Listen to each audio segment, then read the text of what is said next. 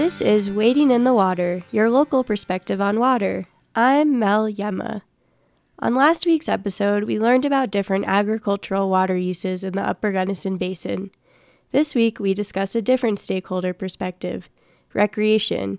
Recreation revolving around our rivers takes many forms, from rafting to stand up paddleboarding. To learn more, I spoke with Billy Rankin, local guide and risk manager for Irwin Guides. And water in the Gunnison Valley is an amazing, precious resource for many users, both public and commercial. The river, as it's always been in history, is a very important and attractive place to recreate. There's always been big commercial use on rivers and recreational use, going back to Huck Finn on the good old Mississippi.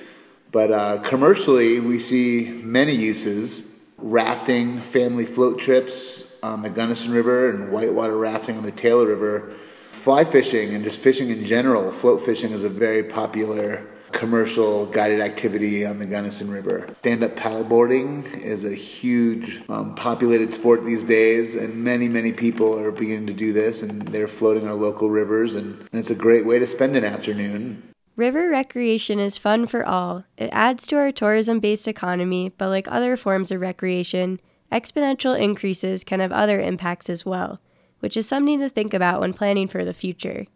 Next week, we'll take a look at recreation and rivers from a different perspective running a ski area. More on watershed management planning at wadinginthewater.com. This is a KBUT and High Country Conservation Advocates collaboration. Thanks for listening. I'm Mel Yema.